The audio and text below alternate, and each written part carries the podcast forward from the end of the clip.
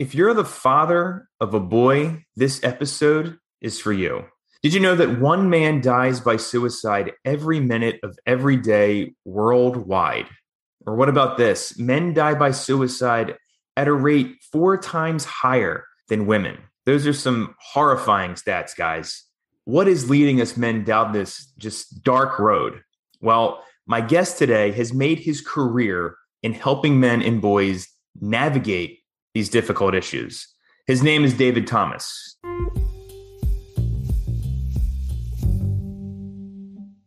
This is the Dad Devotionals podcast with Dave Domzowski. Each week, I'll bring you compelling interviews that'll educate, inspire, and motivate you to become the father and husband our Lord called you to be. We're a community of devoted dads who want to strengthen our faith and family and live out our true purpose in this life. Please, won't you join us? Just text me at 717-913-5671, and you'll be welcomed into my Devoted Dads community. And if you want to support the podcast, we invite you to purchase a product, a book, or a course in our affiliate shop on daddevotionals.com. You can also contribute monthly at patreon.com/daddevotionals. Now, here's today's show. God bless. David is a licensed counselor with over 25 years of experience. He's the director of family counseling at Daystar Counseling in Nashville, Tennessee. Seems like so many good things come out of Nashville. He's co-authored 10 books, including Wild Things, The Art of Nurturing Boys, which is my wife's favorite, and Are My Kids on Track? You'll also recognize him from the podcast, Raising Boys and Girls. He joins us today to discuss his latest book, Raising Emotionally Strong Boys, Tools Your Son Can Build On for Life. That's this one right here. David, welcome to Dad Devotionals. It is so great to have you. Thank you for having me. It's an honor to be here. No problem at all. Let's start with this. Why is dealing with emotions so difficult, not just for us men, but also for our boys specifically? You know, I think it begins at the beginning. I think, you know, if we think back to those early well visits with pediatricians when they are asking questions like, how many words is he saying? What research would tell us is that in those early pediatric visits, as kids are beginning to talk, girls are going to say 2 to 3 times the number of words that boys will. So if we think about a girl's general vocabulary being broader, it makes sense that her emotional vocabulary would be more expansive as well. So I think from the get-go, we're going to have to labor a little longer to help boys develop an expansive emotional vocabulary, because what research also tells us, and I think we're quick to lose sight of, is that boys don't have fewer emotions than girls. That's long been thought to be the truth, and there's no science to back that up. It's just that boys tend to have fewer words to articulate the emotions they're experiencing. So this book is all about how can we, from the front side of development, equip boys to be able to name and navigate their experience throughout their life, because it's just something every one of us as human beings, men and women, males and females, are going to need to do. But according to the stats, men have a much more difficult time doing. Absolutely. This is something that I'm going to ask you that has worried me that I do with my son. And I know that my brothers and I definitely dealt with this growing up. I'm the oldest of 3 boys. How can parents discipline their child? My son's 6.5. How can I discipline him without shaming him or just yelling at him, lecturing him, or in many ways over-disciplining him? It's a great question. And I love that you're giving me an opportunity to speak into that question, because I will say this to you. In 25 years of doing this work, one of my dear friends and colleagues, Sissy Goff, who's written a lot of amazing content about girls, she and I, when we teach together, talk with parents about how we have observed with consistency over the course of our work that unless we're paying very close attention, I think it's easy and natural for moms to be harder on their daughters and for dads to be harder on their sons. And I think it comes from a good place. I think, you know, we as men want our sons to feel prepared because we know what it takes to be a man in this world. And I think there's that desire of, I want you to feel prepared. I want you to know what's coming. I want you to have the resilience and the grit to be able to face all of what you're going to face in life. The same that I think moms are feeling with daughters. I know what it takes to be a woman in this world. But out of that desire to prepare them, I think there can be a spillover effect of being too hard on them unless we're paying close attention. And then I would layer onto that, we have also observed that, and forgive me if I'm stepping on any parent's toes as you hear this, but in our experience, in every family, not just in some families, but in every family, there is at least one child who flips your switch a little bit quicker than the others. And often it is, to speak to that phenomena, the oldest child of our same gender. And again, there can be an extension of who we are that we experience with that particular kid, or it can be the kid who's most like us. And I think what happens in that experience is we see evidence of some things about ourselves that we don't love. And we want to, again, coming from a great place, I want to save you some heartache. I don't want you to hit some of the same hurdles I hit in life. So I'm going to try to parent those things out of you so you won't hit the same hurdles, as if that's even possible. And so if we are, to your great question, paying attention to those dynamics, all of those possibilities, I think it allows us to be parenting appropriately with that kid rather than giving them a bit more, which may simply be more about us.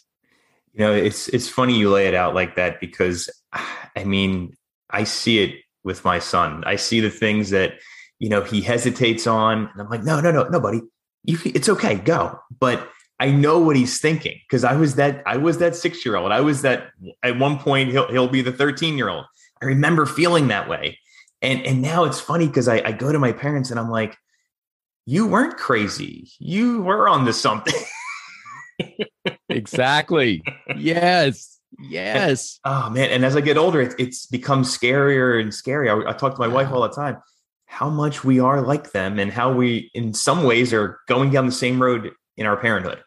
Absolutely. We're creatures of habit. We all fall back on what's familiar, even if it's something we don't want or we don't like or we don't plan to repeat. Like, we are creatures of habit unless we're building that great awareness, which is why I love your question of paying attention to those things. Mm-hmm. We will inevitably repeat patterns. You know, Richard Warke talks about, if we don't, you know, transform our pain, we will simply transfer it in some way. And mm-hmm. So there's a lot of wisdom to those words within the context of parenting. And then the other thing I would say, and part of what I talk about in the book that I would want to really challenge dads to consider is, I think out of that being harder on boys, we have all as adult men absorbed a lot of messages that are so familiar that we aren't really paying attention to them anymore. But let's think about the classic message of man up. Like, every one of us has heard those words. We know those words. We may have even spoken those words. And if we don't do a bit of dissecting, it's important to pay attention to the fact that somewhere in that messaging often is a message of stop feeling, suck it up, and move forward. And I've sat with more fathers over 25 years of doing this work. I just sat with a dad last week, and he said to me, David, I grew up hearing the message consistently of don't feel and don't ask for help. And he said, I have, like many men, absorbed those messages fully. And it has made my journey as a husband and a father incredibly difficult. And I'm committed to raising a son who doesn't grow up believing that the right thing to do is not feel and not ask for help. I want the opposite for him. So I want us to think about all the different messages, not just man up, but, you know, how often I think we say to boys, quit crying or calm down. And somewhere within those messages often is stop feeling or feel less, which, again, if boys already struggle in this space, if it's already harder for them to name and articulate their experience and navigate that journey, that messaging is just furthering them in the direction of it's not good to feel, it's not masculine to feel. And all of what I think we set them up for, the scary stat you shared on the front side of our conversation and so many others. You know, when I was doing the research for this book, I was reminded of what we've long known, that, you know, men are more reluctant to ask for help. Men are more reluctant to talk about significant life events. I even came across data that spoke to the fact of how many women per year go for their well visits with their general practitioner versus men who don't. We just don't care for our health, our physical health, our emotional health, our spiritual health as often. That is, again, part of that don't feel, don't ask for help message that sets us up to consistently, annually, you know, lead some of the scary statistics out there. infidelity, internet pornography, substance abuse, suicide. I could go on and on and on. Some of the scariest stats out there we lead as males. And if we drill down, adolescent males lead. And so that's where I just want to do everything on my watch to get in front of this journey with boys. I talk about often that great Frederick Douglass quote of, it's easier to build strong children than it is to repair broken men. And that's really the mission of this book and what I want to be about. So thanks for letting me preach here for a minute. Well, no problem. And actually, I want you to do a little bit more preaching, because we talked about how we don't want ourselves, our boys to end up, but how can we make sure that parents are modeling the healthy ways of handling the emotions before expecting, for me, in my case, expecting my 6-year-old to do the same, to almost model what it's like to be a healthy, for me, 37-year-old while he's only 6 years old, almost 7. Yeah. I think it is so great when kids hear parents say, I'm working on that too.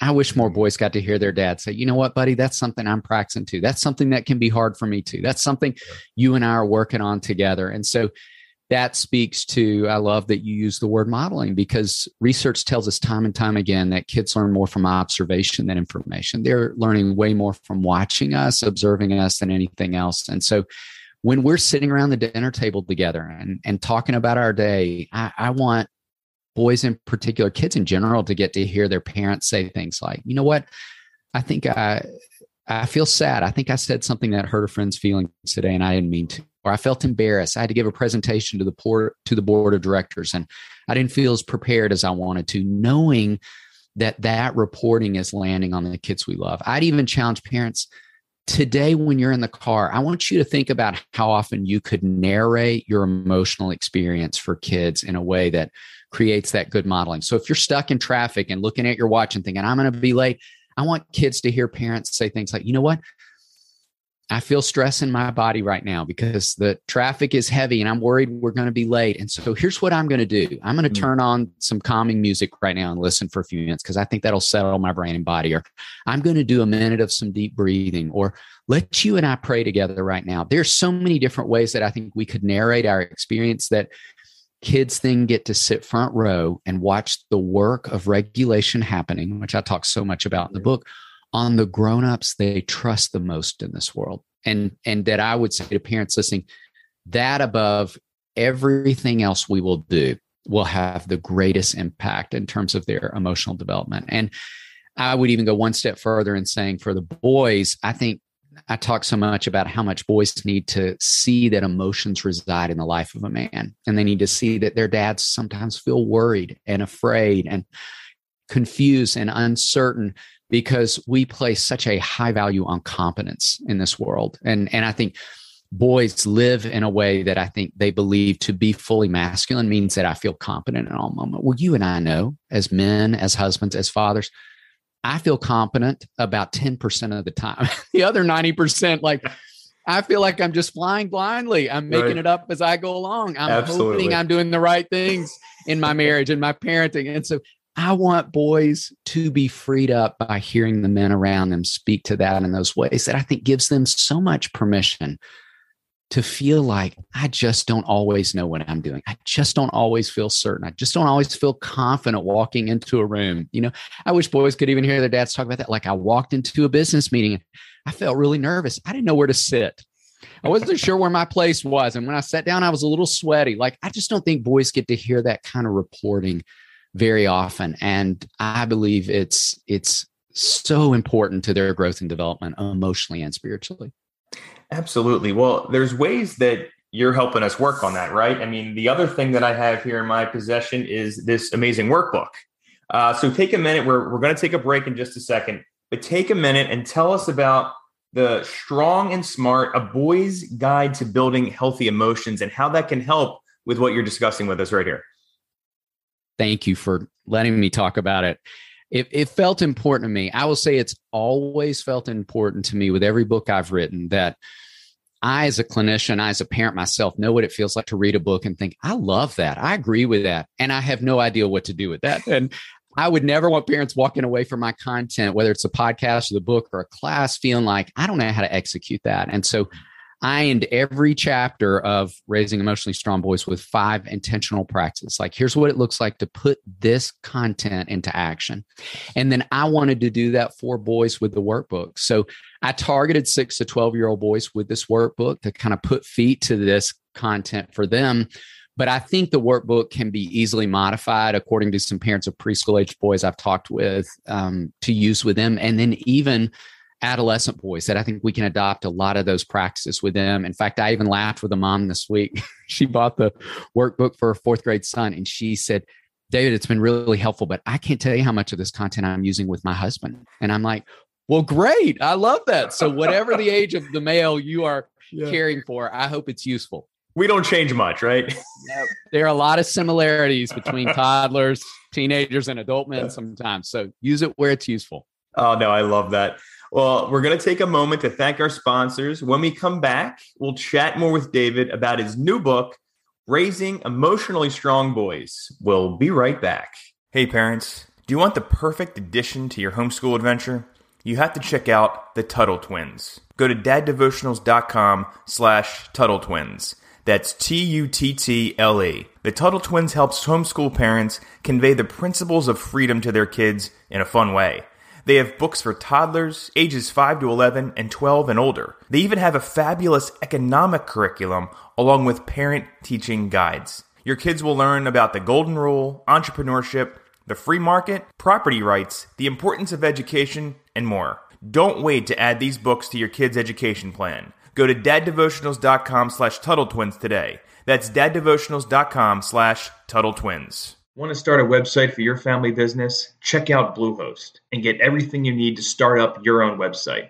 Select your domain, a design template, and get the right hosting plan. Whether you're starting or growing a digital business, brick and mortar shop, or you're selling eggs on the family farm, Bluehost can help you get your business online. Plans for Dad Devotionals listeners and runthemoney.com fans start at $2.95 per month with a free domain for 1 year. Go to runthemoney.com/Bluehost and sign up. That's runthemoney.com/Bluehost. Get it done. All right, we're back with David Thomas. He's a licensed counselor and author of the new book, Raising Emotionally Strong Boys. All right, David, I got to tell you, I really like the idea, and I was really looking forward to talking to you about this, the concept of pace setters in a boy's life. Both my wife and I read the advanced copy of the book. And this topic was just something we both found fascinating. So can you walk us through it and how to make it work for us? I'd love to. You know, we've been talking so much about a boy's emotional development, and obviously that's the bedrock of this book. But the second third of the book is really about the strength of connection and how boys develop emotionally within the context of relationships. And so I break down relationships with moms and dads, some unique things boys need there, and also friends, mentors. And in talking some in that space, I piggybacked on, I get to credit one of my amazing sons. All three of my kids were runners throughout their high school careers. They all ran track and cross country. And I love those sports. And one of my boys, senior year of high school, introduced me to some video content about Elliot Kipchoge, who is a man who was born in Kenya to a single mom, ran to school every day of his life, and developed into one of the fastest humans on earth. He has set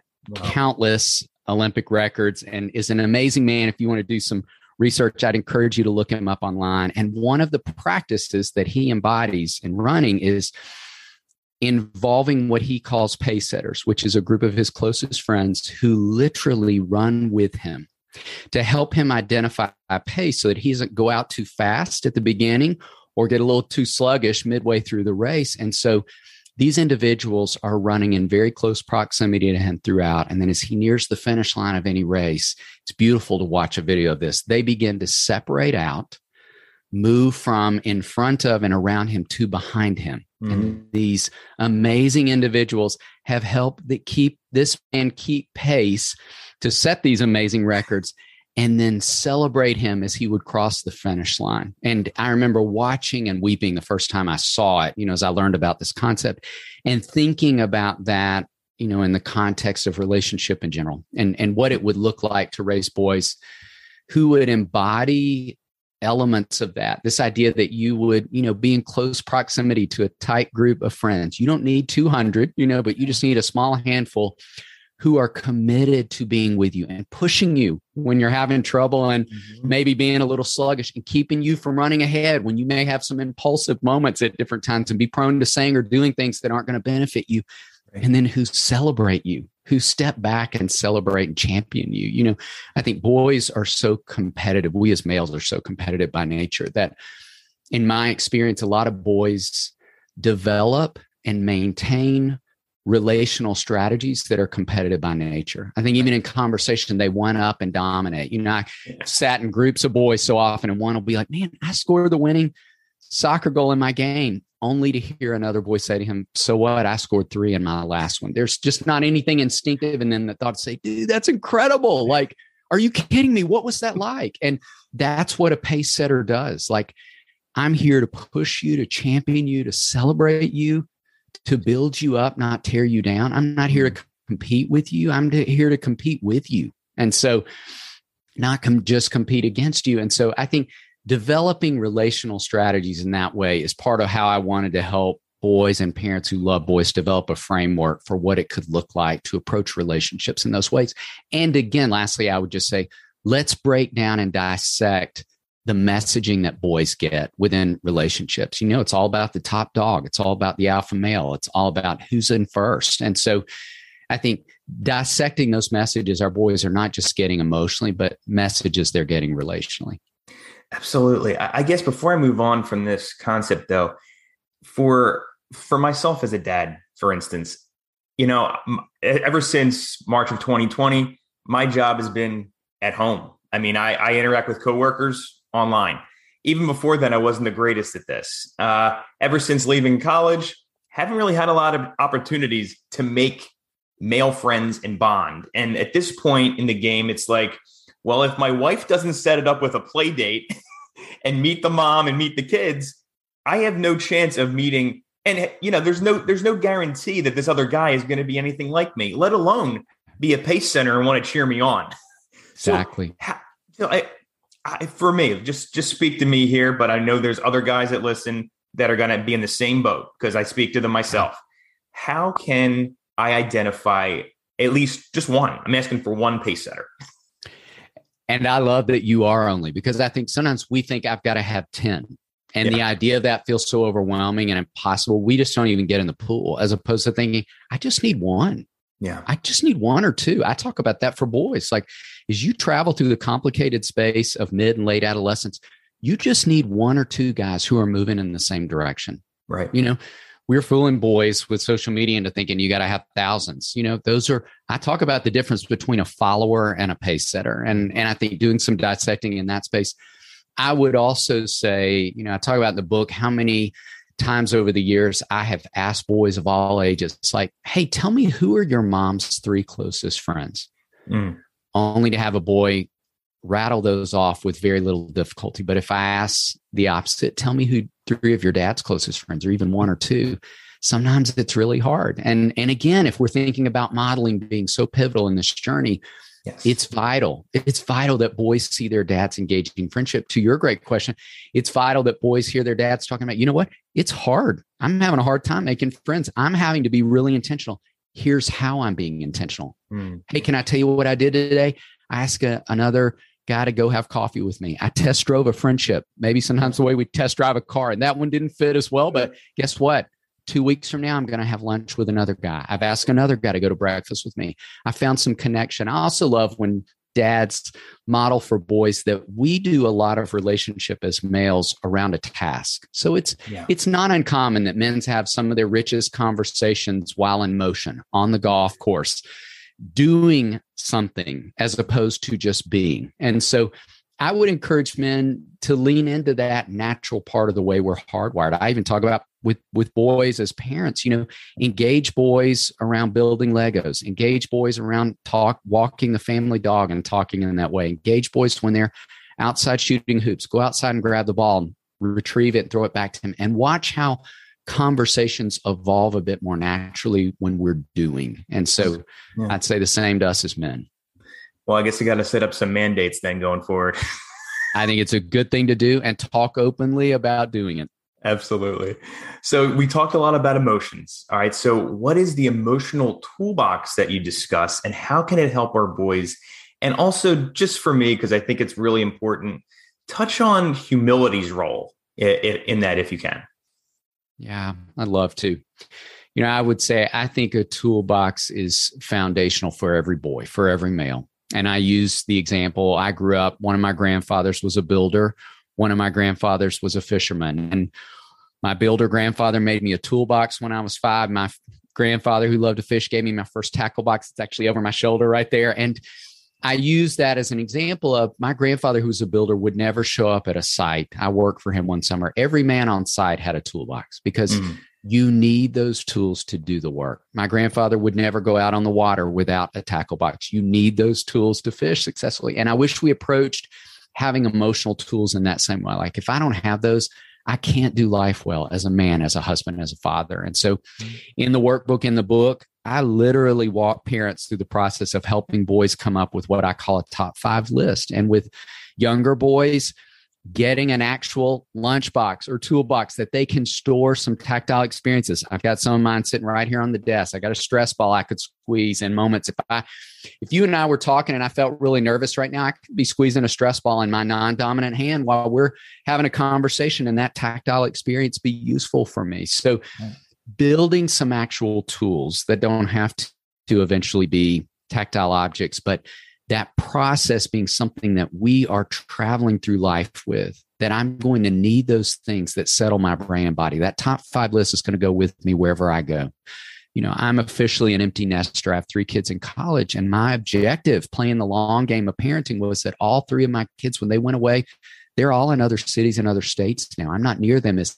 They would have the tools in place to navigate the stress of being in a new city, meeting new people, going to classes with professors who are supportive and some who are not, you know, all the things that every one of us face when we launch out in life. And I talk about in the book, all throughout the book, that discomfort is the price of admission for a meaningful life. And so do we have the tools in place to navigate the discomfort of life that's going to hit us in every season? That's what it's about. Man, well, that's like you set it up so nicely. I got to tell you, because I want to talk about work ethic and the concept of mastery. You write that our sons need to know they're capable of hard things and good work. So as I told you, I have a 6.5-year-old son, and I want to know, how do I instill this in him when he doesn't want to do, you know, the diligent, the tough types of practice that it takes to get better on the golf course, for instance. He's a little golfer. He started in when he was 3.5, picked up a club, and he hasn't shut up about it since. So yes. My wife and I were discussing it on our walk back last night. And I'm like, I'm so glad I'm talking to David Thomas tomorrow, because I want to know, how do we push him without breaking him? It's a great question.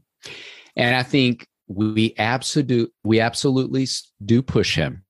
I talk a lot about a magic equation I use every day in my practice with parents of support and challenge, support and challenge. And in that order, that we always start with support. Hey, buddy, that's hard. I can tell you're frustrated on the golf course today. I can tell you're not hitting the way you want to hit. And challenge. What would it look like to give it another shot at the next hole? What would it look like to take 2 minutes and walk up and down the course and do some deep breathing and then come back into the game at that point, whatever it may be, using his tools in that space. But even there, do you see where we're kind of breaking down that message around competence? Like, the world's going to tell you show up at every hole and you just nail it. And what I'm here to tell you is that's not at all how life works. And what I'm also here to tell you is that you're going to feel so incompetent at moments that will be the greatest gift you've been given, because it will remind you to lean into God. It will remind you don't have everything you need. You weren't designed to, but he does. And so there are so many layers of goodness, I think, when we're breaking those messages apart. But again, if boys get to sit front row to their dads doing that, work it through when they're frustrated on the golf course.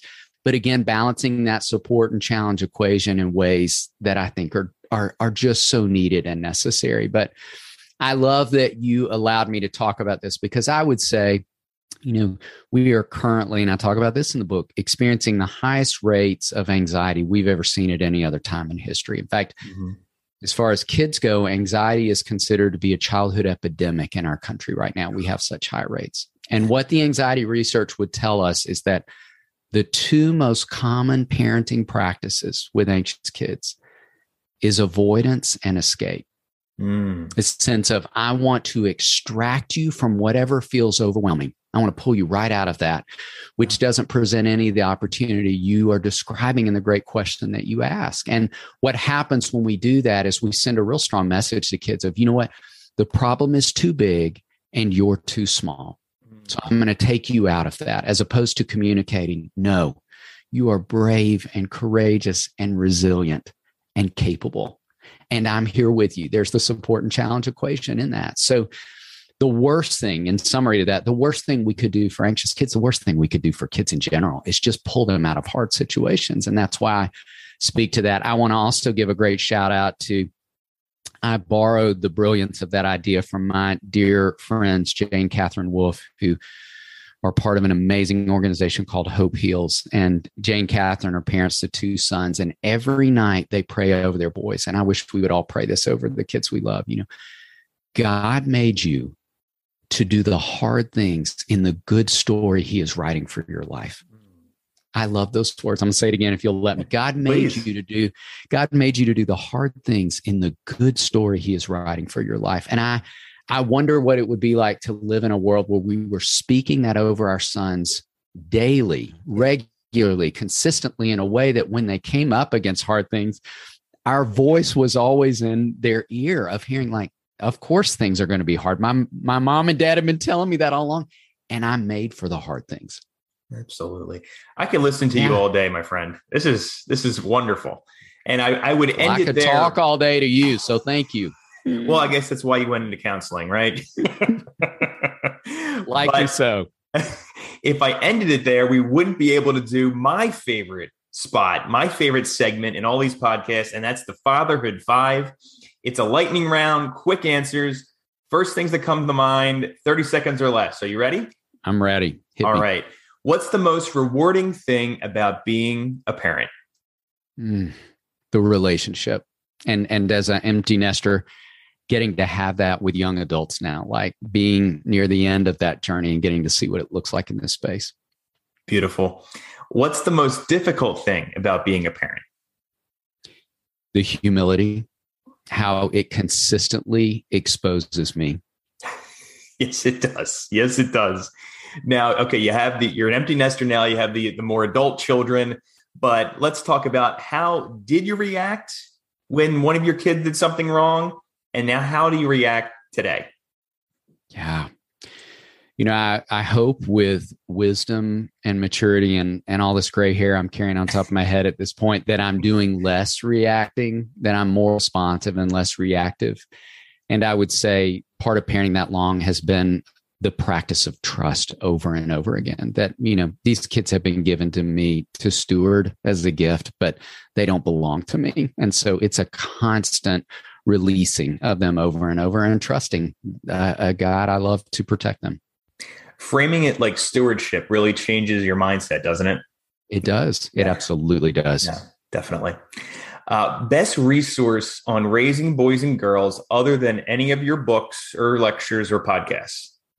Hands down, a book by my friend, Dr. Dan Allender, How Children Raise Parents. It's one of my favorite parenting books out there. I couldn't recommend it highly enough. It should be required reading. They shouldn't let you go home from the hospital until you dropped it in your Amazon bucket. So grab a copy of that book, Dr. Dan Allender, How Children Raise Parents. All right. That will definitely be in our show notes.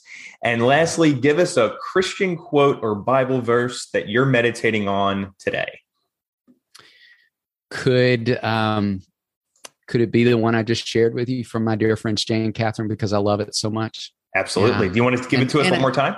I'd love to. And I think even saying, not just saying that over our children, saying it back to ourselves, you know, God made me to do hard things in the good story he's writing for my life. If I believe that to be true for myself and for my kids, I think it can be transformative in our journey of parenting. So I couldn't say that enough. Absolutely. And one of the privileges that we get on this earth is to be a parent, Dad. So let's not take it lightly. Yes. Amen. Well, David, we're just about out of time, but before we go, I want to give you an opportunity to share how we can connect with you and grab a copy, not only of this amazing book, but also the accompanying workbook. Thank you. You can find everything I do at raisingboysandgirls.com. So you could find our podcast, you could find our books there. You could find out where we're traveling around the country and teaching some classes. And I'd love to get to meet you if I'm coming to your city. And then the books can be purchased anywhere you buy books. And so thanks for giving me the opportunity. Thanks for the life-giving work you're doing too. I'm so grateful for your investment in fathers and genuinely honored to get to be a part of this conversation today. Thank you. Thank you. And that really means a lot coming from someone like you. I really do appreciate that. And I want to thank you especially for, you know, touching all the boys and all the men out there. We need more counselors like you that have this focus. And I know my wife, especially, because it has never stopped singing your praises. In fact, I had to hold her back from trying to be on this podcast with me because she just loved it to me for her. And she wanted to make sure I got this across it. The Wild Things book, that completely changed for her. And then for me, because, you know, wives like to pass on what they read to the husbands, how we focused on raising our son. And she read that. It completely changed how she wanted to speak into him. And so I want to thank you for that, because I have an amazing 6.5-year-old. And I hope that these materials will help me just make him an amazing teenager. We'll see, though. Stay tuned. Thank you. Thanks for saying that. Give my best to your wife. Absolutely. No problem at all. David, thanks so much for coming on the show. May God grant you many blessed years and just bless the work that you're doing. Take care, my friend. And we look forward to hearing back from you at some time in the future. Thank you. Hey, dads. Are you responsible for your household or business finances? If so, check out my website, runthemoney.com.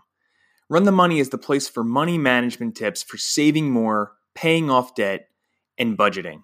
I also give you ideas and information for starting a side business. If you're in between jobs or need a way to get a better handle on your family's money, go to runthemoney.com for free articles on money management. That's runthemoney.com, RUNTHEMONEY, all one word, runthemoney.com. I'll see you there.